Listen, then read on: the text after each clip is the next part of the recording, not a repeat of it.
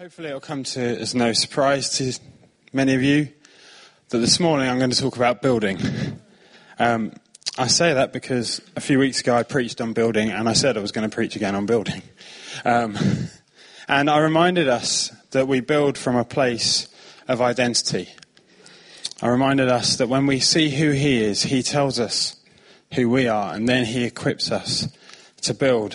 And it's all based on being loved into life. So, today we're going to talk about what is God calling us to build. And I believe God is calling us to build together. And that word has come this morning. And uh, God's just amazed me this morning. I was stood at the back and I was just praying in tongues and I could feel myself welling up. So I'm going to try not to cry while I'm up here. but it could be a challenge. And if I do, that's why. Um, I want to show you a picture. Uh, can I have the first picture up, Suze? I don't know why I look behind me. It's there. I know that because I put it there. Does anyone know where that is, or specifically when that is? You do because you saw my nose. that is Dubai in 1990. Uh, let's have the next picture. That is Dubai in 2005. And the next picture that is Dubai now. It's incredible, isn't it? You know, Dubai and the whole of that area is an example of what happens when people decide to build and they go for it. And no matter what, you know, the stories we hear about how they've built it or where the money's come from and all that sort of thing, the fact of the matter is that they decided to build and they went for it. And the result is that the result is a city or an area that the world looks on in amazement at. The, the result is a hub. It's a place where people come into from all over the world.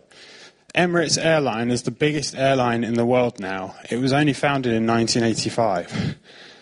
But it's the biggest airline because people fly in and out of Dubai. They use it to go everywhere around the world now. Most people, when they fly, transatlant- uh, fly down to Australia or Singapore, loads of them fly through Dubai. And it has become the envy of the world. And everyone in the world looks on in amazement.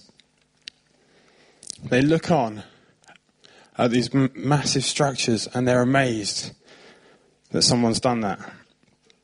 You know, I want to encourage us. God is doing and building something amazing here and we are a part of it, and we are a part of what God is building. We're a part of a city on a hill that He's building. We're a part of this garden city. And, uh, you know, sometimes we look on and we, we're in it and we look and we say, oh, I can't really see what you're doing, God.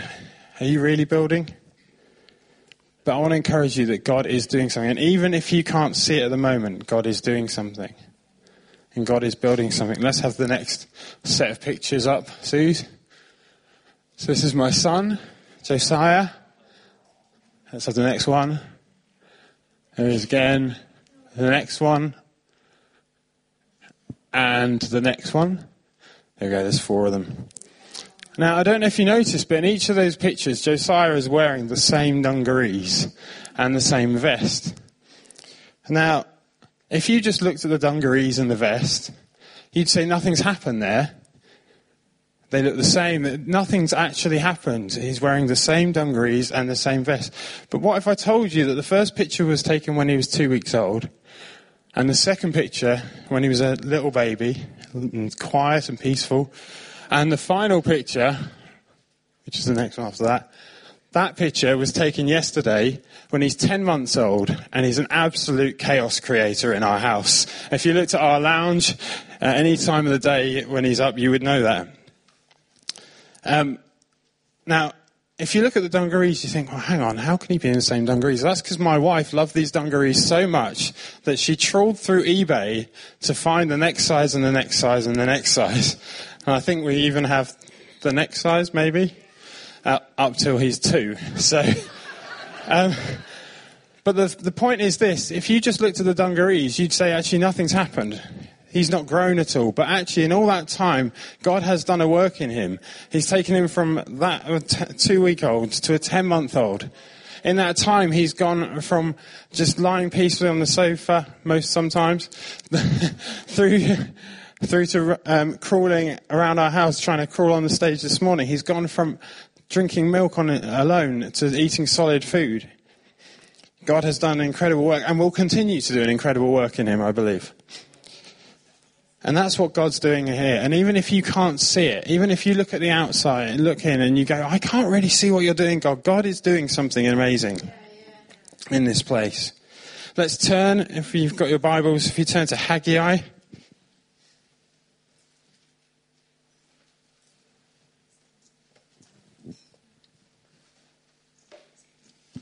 Said last time people said it was quite a good way of finding it, so I'll tell you again. If you go to Matthew, if you can't find it, and go back a few pages, if you've got my Bible, it's on 1042.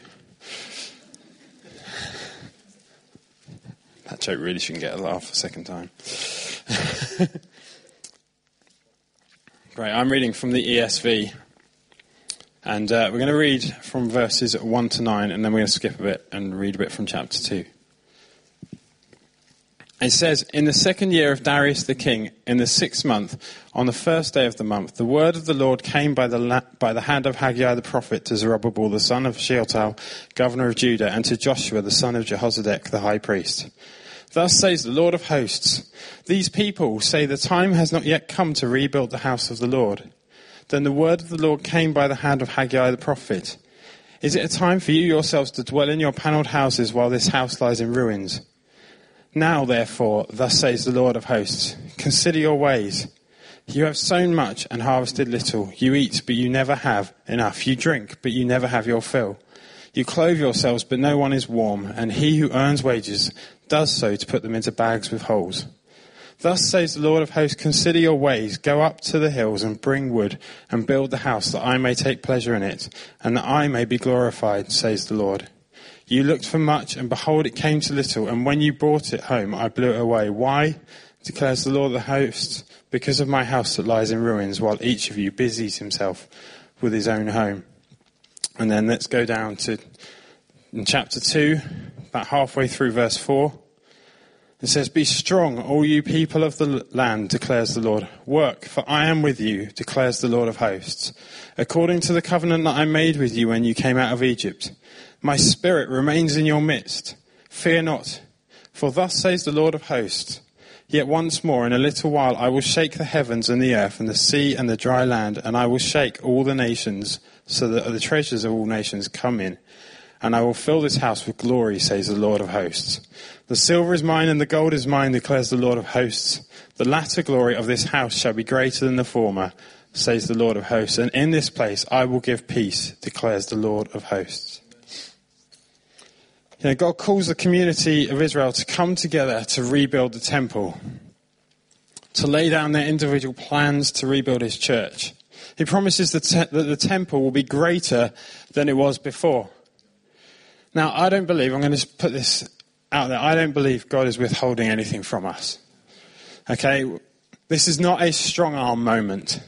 Okay? We live in the new covenant. We live in a time when grace reigns. And in fact, Paul says in Romans, he says, He who did not spare his own son, but gave him up for us all, how will he not also, along with him, graciously give us all things? He gives us all things graciously. But nevertheless, there is purpose and there is blessing within God's call. And I believe there is a prophetic call to this family at this time to come together and build his house. You know, we might say, well, what does that look like? Well, if we quickly look in Acts 2, uh, verse 42, it's going to come up on there, turn to it if you want to, but it says, it's very familiar to us. This is the New Testament church, and it's just after Peter, after the Holy Spirit has come and Peter has preached. And it says, and they devoted themselves to the apostles' teaching and the fellowship, to the breaking of bread and the prayers. And all came upon every soul, and many wonders and signs were being done through the apostles. And all who believed were together and had all things in common. And they were selling their possessions and belongings and distributing the proceeds to all as any had need. And day by day, attending the temple together and breaking bread in their homes, they received their food with glad and generous hearts, praising God and having favor with all the people. And the Lord added to their number day by day those who were being saved. You know, I've always had this image in my head of the New Testament church in that period of, of, of thousands of people walking around together, walking around, going from one place to the other, sharing everything, almost like a rugby scrum, um, putting, oh, I've got these belongings, throw them into the middle so that everyone can share them.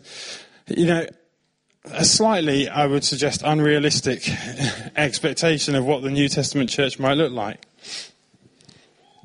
But, you know, that's not how it was. These people were real people. okay? These people had real lives. They had real jobs. They had real dreams. They had real hopes. They had real responsibilities. And they had real families. But they knew what it was to build together. You know, we're not talking this morning and over, over this time, we're not talking, this is not about building a mega church. You know, this is some big building out in the middle of the middle of the hills that everyone looks on and goes, "Wow, look at that big building, the mega church out there." You know, that's not what we're talking about. We're talking about building a family of God who put Him and our pursuit of Him above all other things.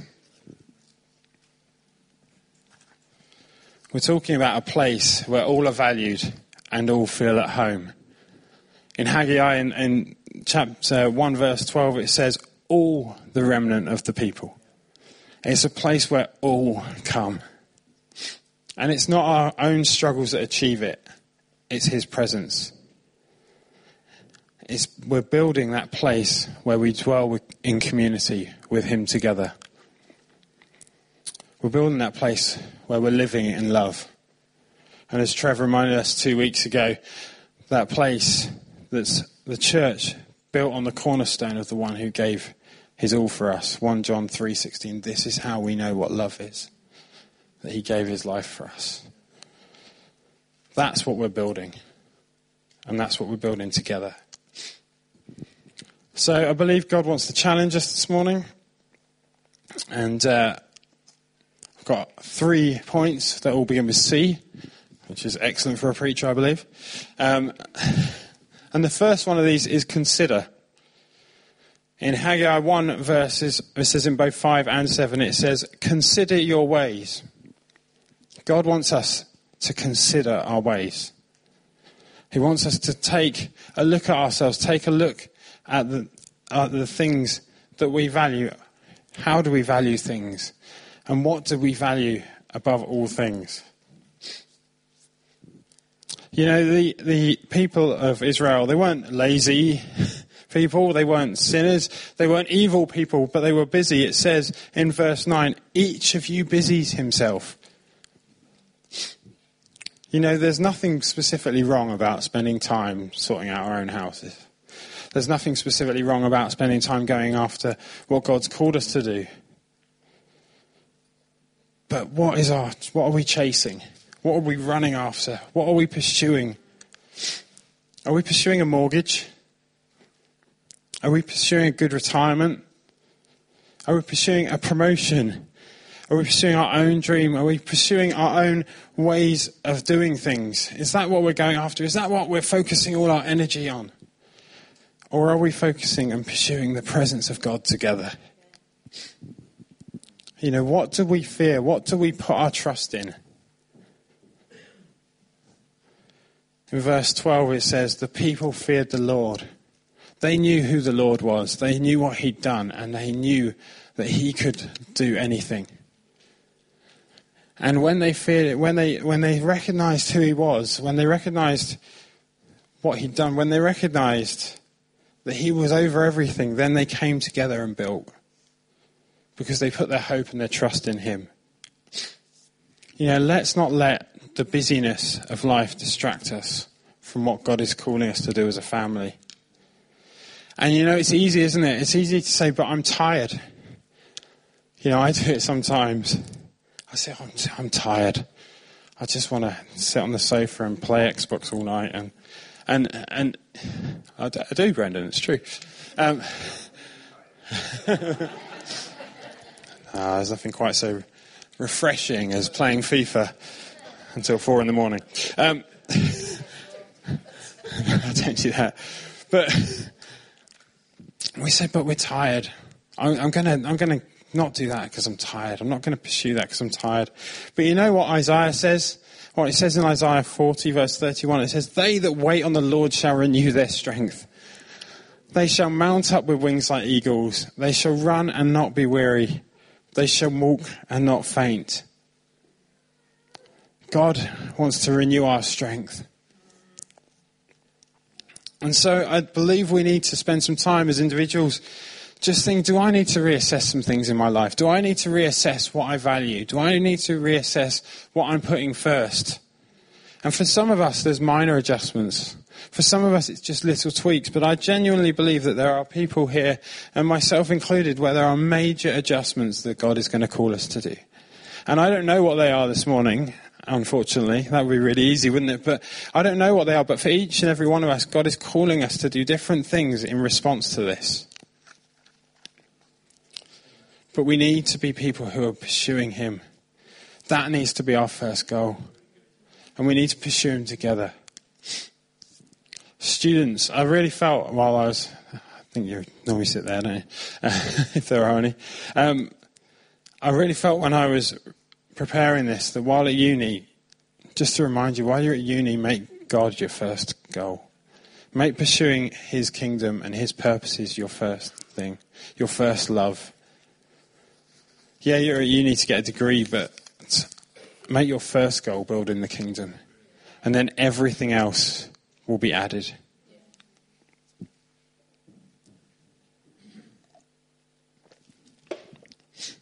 And I believe God wants us to look at our language.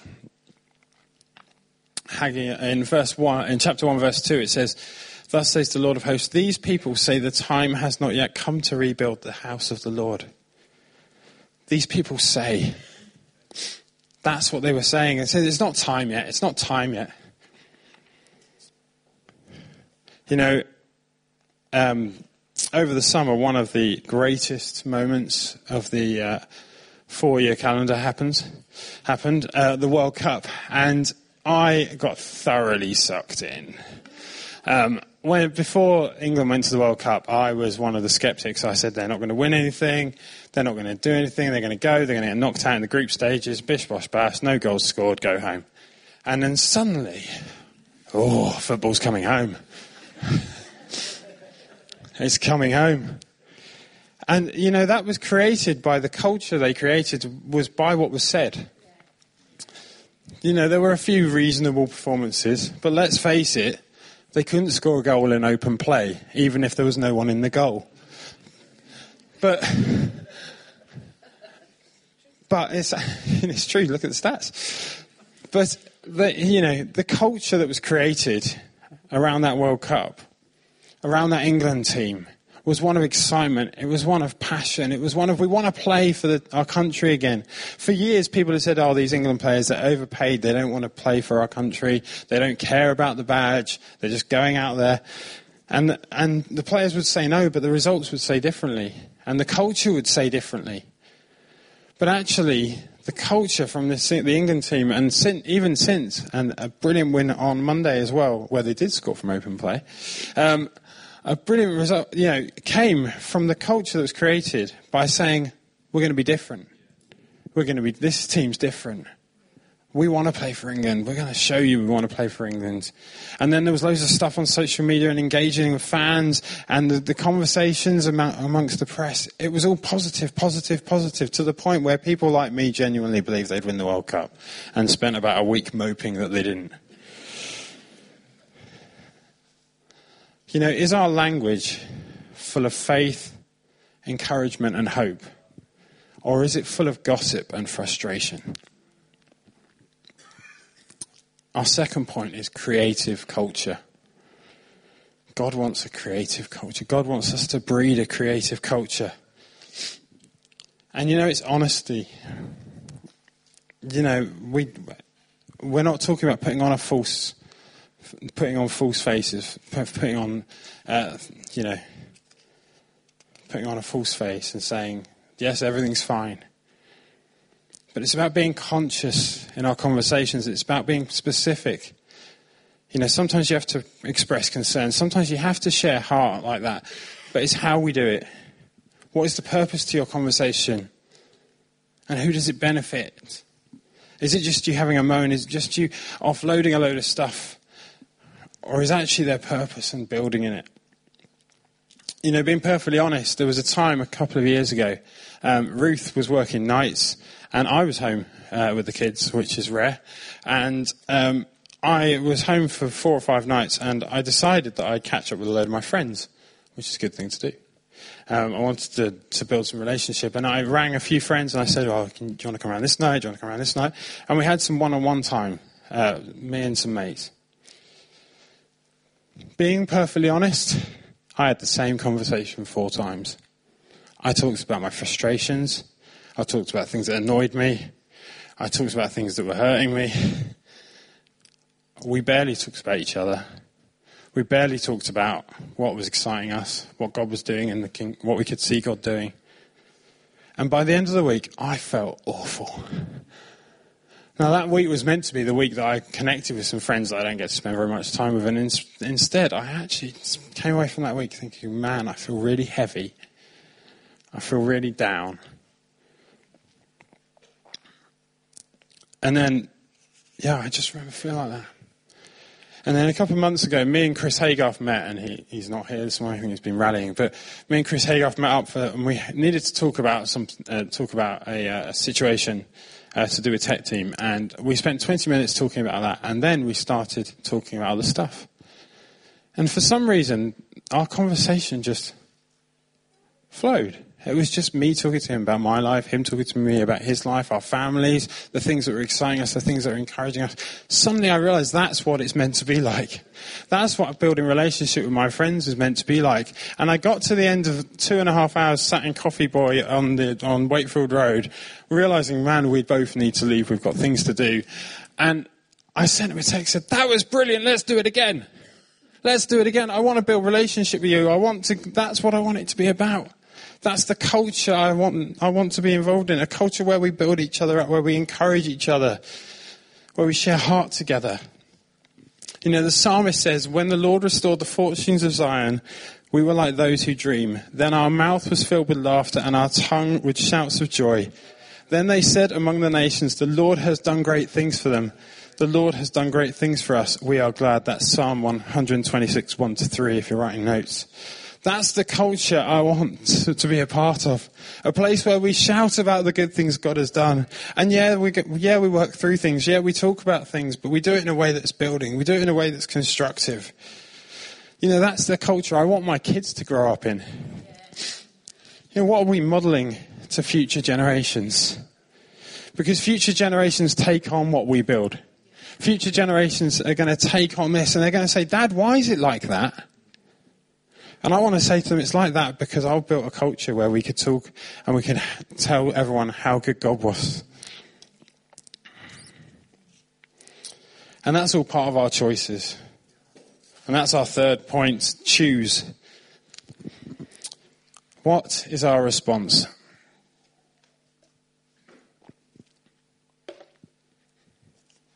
Sorry, my Bible's flipped over. What is our response?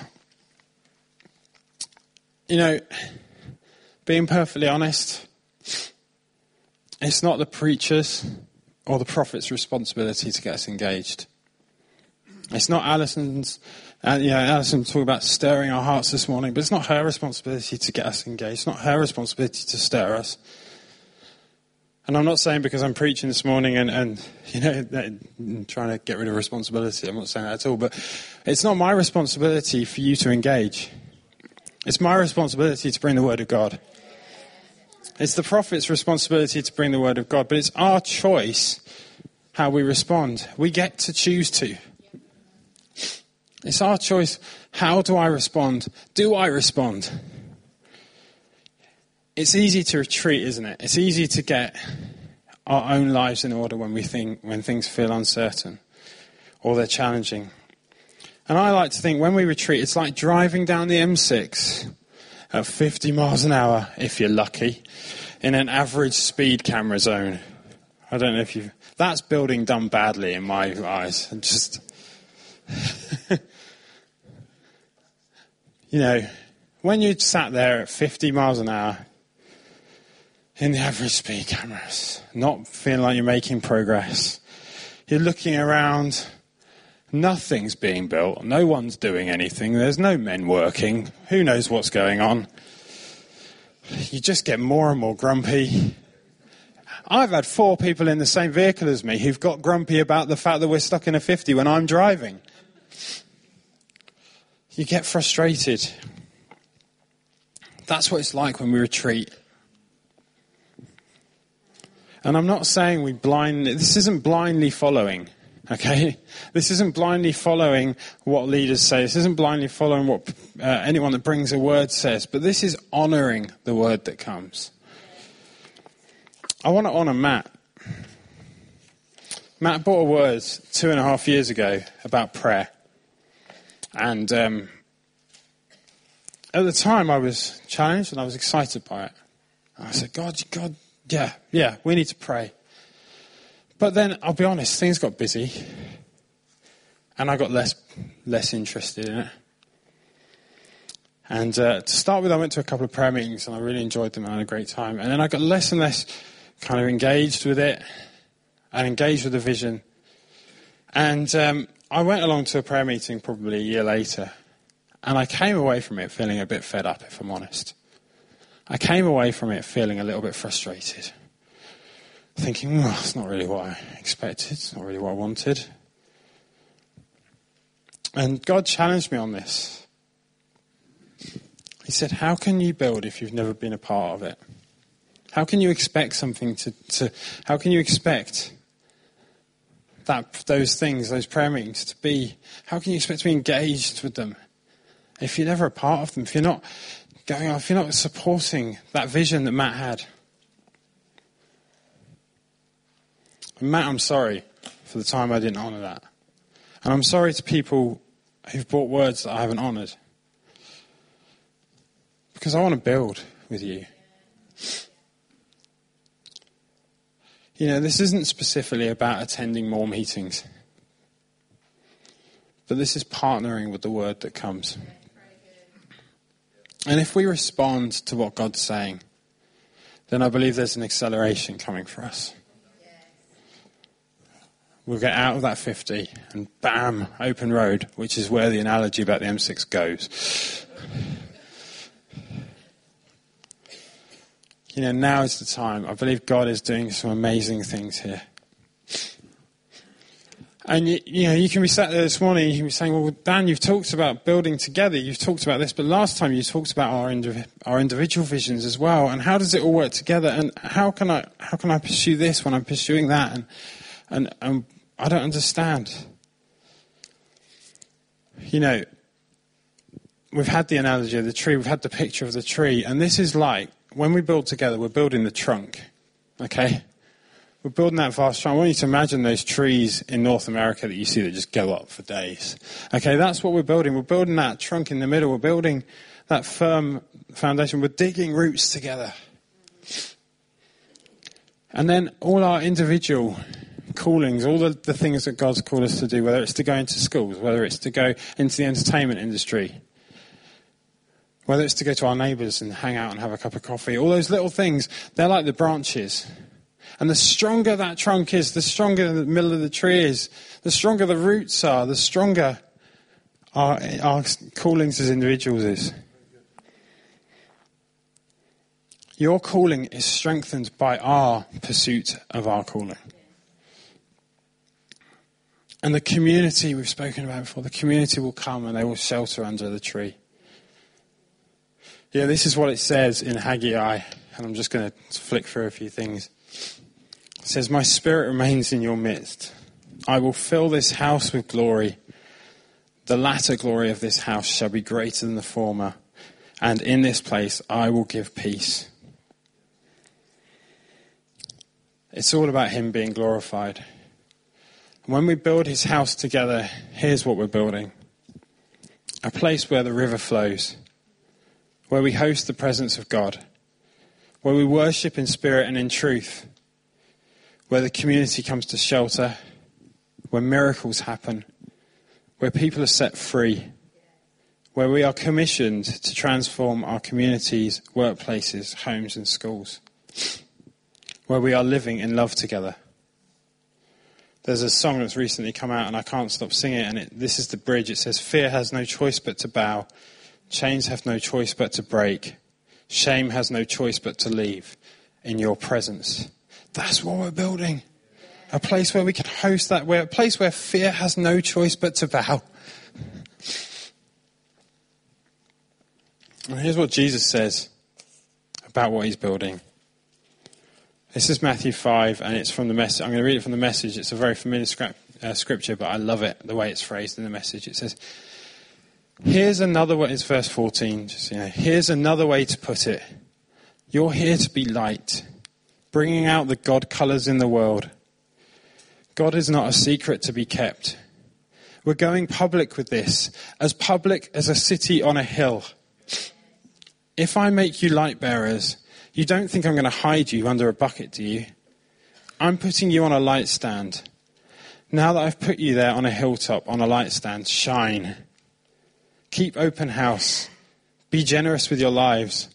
By opening up to others, you'll prompt people to open up with God, this generous Father in heaven.